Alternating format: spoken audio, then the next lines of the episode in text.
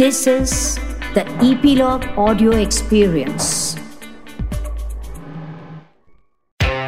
Hello नमस्कार। मैं हूँ गिरीश वानखेड़े और आप मुझे सुन रहे हैं ईपीलॉग मीडिया के इस पॉडकास्ट शो में, जिसका नाम है spot the content with Girish Wankhede. इस शो में मैं रिव्यू करता हूँ उस कंटेंट का, जो कि ओ टी यानी कि over the top streaming platforms पर, जैसे कि Netflix Amazon Prime Voot Zee five Sony Liv Disney Hotstars पर अवेलेबल है। ये फ़िल्में भी हो सकती हैं डॉक्यूमेंट्रीज हो सकती है शॉर्ट फ़िल्म हो सकती है वेब सीरीज़ हो सकती है। आज मैं जिस फ़िल्म की बात कर रहा हूँ, वो है जी फाइव पर फिफ्थ जून 2020 से स्ट्रीम हो रही original Hindi feature film Chintu का बर्थडे ये एक कॉमेडी ड्रामा है, जिसकी राइटर डायरेक्टर जोड़ी है, देवांशु कुमार और सत्यांशु सिंह की। और इसके प्रोड्यूसर है ऑल इंडिया बकचोद यानी कि ए आई बी के famous in famous comedians Tanmay Bhatt, Rohit Joshi, Ashish Shakya और गुरसिमरन खम्बा इनके बैनर का नाम है फाइनल ड्राफ्ट और ये इनका डेब्यू प्रोडक्शन है। फ़िल्म तो वैसे दो साल पहले ही कंप्लीट हुई थी और मामी इंटरनेशनल फ़िल्म फेस्टिवल 2018 में स्क्रीनिंग के लिए शेड्यूल भी की गई थी, लेकिन कुछ कारणों से उस वक्त वो नहीं दिखाई गई। इसको पहली बार दिखाया गया 2019 के जागरण फ़िल्म फेस्टिवल में और रिस्पॉन्स पॉजिटिव था। इसका ट्रेलर लॉन्च हुआ डिजिटल स्पेस में ट्वेंटी मई 2020 को और फिफ्थ जून से जी फाइव पर स्ट्रीम हो रही है। मुझे याद है 1997 में एक फ़िल्म आई थी जिसका नाम था लाइफ इज़ ब्यूटीफुल एक इटालियन प्रोडक्शन था, जिसके राइटर डायरेक्टर थे रॉबर्टो बेनिंगनी जिन्होंने इस फ़िल्म में एक ऐसे जेविश पिता की भूमिका की थी, जिसे सेकेंड वर्ल्ड वॉर के दौरान एक नाजी डेथ कैंप में अपने सात आठ साल के बच्चे के साथ डाल दिया जाता है, बंदी बना दिया जाता है, और वो वहाँ पर सारी तकलीफ़ों को, सारी कठिनाइयों को मज़ाक बनाकर या उन्हें ह्यूमरस ढंग से अपने बच्चे को बताकर उसे प्रोटेक्ट करते हैं। कठिन परिस्थितियों में भी मुस्कुराने की हिमाकत करते हैं। ये उस साल की Oscar winning best foreign language film थी। साथ ही साथ रॉबर्टो बेनिंगनी को भी उस साल का बेस्ट एक्टर ऑस्कर था। ये फ़िल्म एक पिता और उसके बेटे की रिलेशनशिप को दर्शाती थी, जिसके बैकड्रॉप में वर्ल्ड वॉर टू की विषमता और क्रूरता थी। इस फ़िल्म की याद दिला देती है चिंटू का बर्थडे जो कि एक्चुअली अपने आप में डिफरेंट है और कंप्लीट है। अपने इमोशनल क्वेश्चन को लेकर और अपने अप्रोच को लेकर। वैसे इस स्पेस में काफ़ी फ़िल्में हैं। इंटरनेशनल मार्केट में भी और डोमेस्टिक मार्केट में भी। माजिद मजिदी की चिल्ड्रन ऑफ़ हेवन है। 1948 में बनी बाइसिकल थीफ है। परसूट ऑफ़ हैप्पीनेस है जिसमें विल स्मिथ थे। और हिंदी हमारे डोमेस्टिक मार्केट में भी ब्लू अम्ब्रेला है स्टैनली का डब्बा है, मकड़ी है आई एम कलाम है, अंजलि है। और इस स्पेस में भी होकर थोड़ी अलग और स्मार्ट दिखाई देती है चिंटू का बर्थडे एक शेर है वसीम बरेलवी साहब का, ये सोच कर कोई अहद वफा करो हमसे।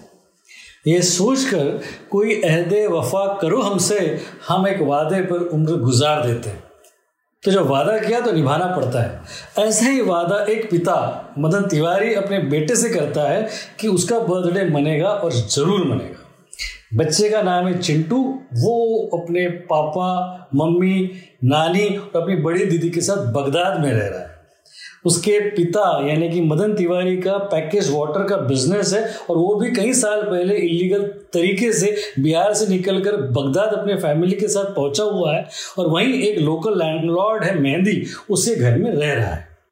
साल 2004 का अप्रैल, जब अमेरिकन आर्मी ने सद्दाम हुसैन की सरकार को गिराकर बगदाद को अपने कब्जे में ले लिया था और ऐसे हालात में दो अमेरिकन जवान घुस आते हैं उस घर में जहाँ चिंटू का बर्थडे मनाया जा रहा है।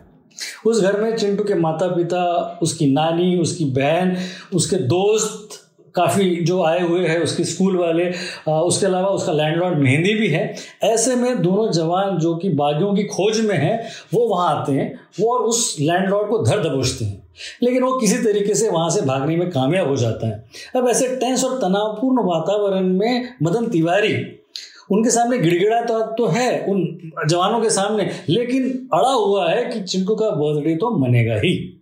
और चिंटू का बर्थडे मनाया जाता है। इसके बीच में जो कहानी की उधेड़बून है जो पात्रों का एंगेजमेंट है जो फ़िल्म का बैकड्रॉप है जो रेस्टलेसनेस है वो काफ़ी प्रभावशाली है।